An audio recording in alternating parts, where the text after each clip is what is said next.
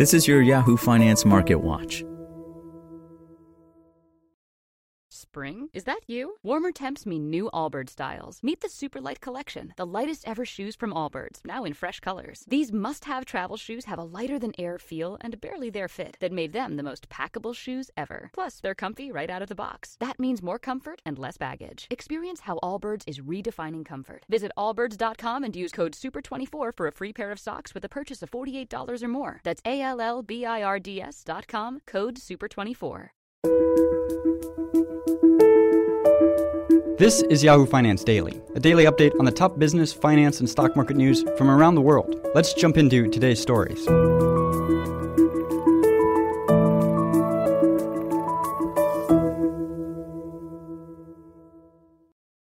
Stocks jumped Monday to recover some losses after Friday's slide, when uncertainty over a new coronavirus variant stoked volatility across global markets.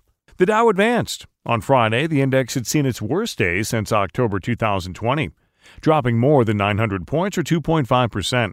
Bitcoin prices rebounded to trade above $58,000 during the afternoon session. U.S. airlines and other travel stocks were mostly higher to steady after steep losses from late last week, when initial concerns over the newly discovered Omicron variant of the coronavirus in South Africa fueled fears over renewed global restrictions. Meanwhile, Zoom Video Communications, Peloton, and other stocks that have been mainstays of the stay at home trade gave back some of Friday's gains. Technology stocks that had become defensive plays during the pandemic largely held up Monday, however, and the NASDAQ outperformed with a gain of more than 2% at session highs. Stay ahead of the market. Ultimately, this is not the first or last variant scare in our tech playbook over the last 18 months has been to use these macro risk off events as buying opportunities to own the tech sector, specifically cloud, cybersecurity, and 5G winners.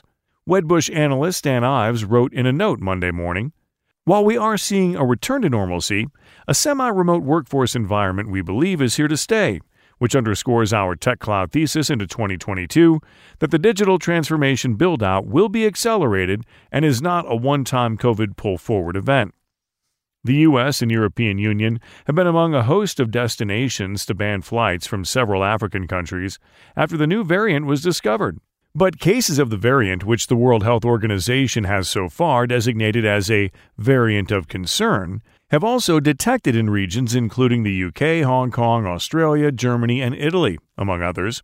Japan, Israel, and Morocco each announced in the past few days they would be blocking foreign visitors from visiting amid the latest variant spread.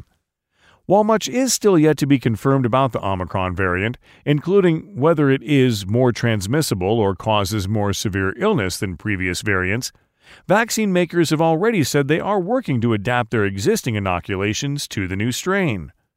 Moderna's chief medical officer Paul Burton told BBC on Sunday that a new vaccine to address Omicron could be widely available in early 2022. Pfizer and BioNTech said last week they expected to have data on the latest variant within two weeks, and it could take about 100 days to create a vaccine specifically tailored to a new variant. The WHO has said preliminary evidence about Omicron suggested an increased risk of reinfection with this variant, as compared to other variants of concern. Many market pundits have maintained it is still too early to tell how Omicron behaves from an epidemiological standpoint and how it will impact economic activity should lockdowns or stay in place behavior broaden out. What should we be looking for? A strong leading indicator will be what happens to hospitalizations and deaths in South Africa, where this has become dominant. If there is a noticeable spike, then that carries concerning implications for elsewhere. Henry Allen, Deutsche Bank research analyst, wrote in a note. Nevertheless, there are two key differences worth bearing in mind between South Africa and much of the developed world. First, Europe and the US have much higher vaccination rates, which, assuming the vaccine is not ineffective, may offer greater protection, he added, noting that South Africa has fully vaccinated 24% of its population compared to 58% in the US and 69% in France. This suggests they may have advantages relative to South Africa. But second, Europe and the US have much older populations, and age is a factor that strongly correlates with the likelihood of hospitalization and death. In South Africa, The median age in the country is 28, much lower than Western Europe's median age of 44. For more live coverage of business, finance, and stock market news, please visit yahoofinance.com. We'll be back tomorrow morning with your daily update. So until then, thanks for listening.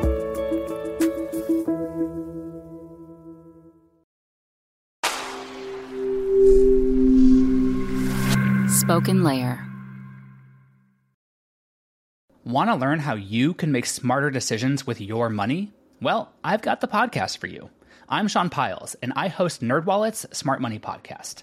Our show features our team of nerds, personal finance experts in credit cards, banking, investing, and more.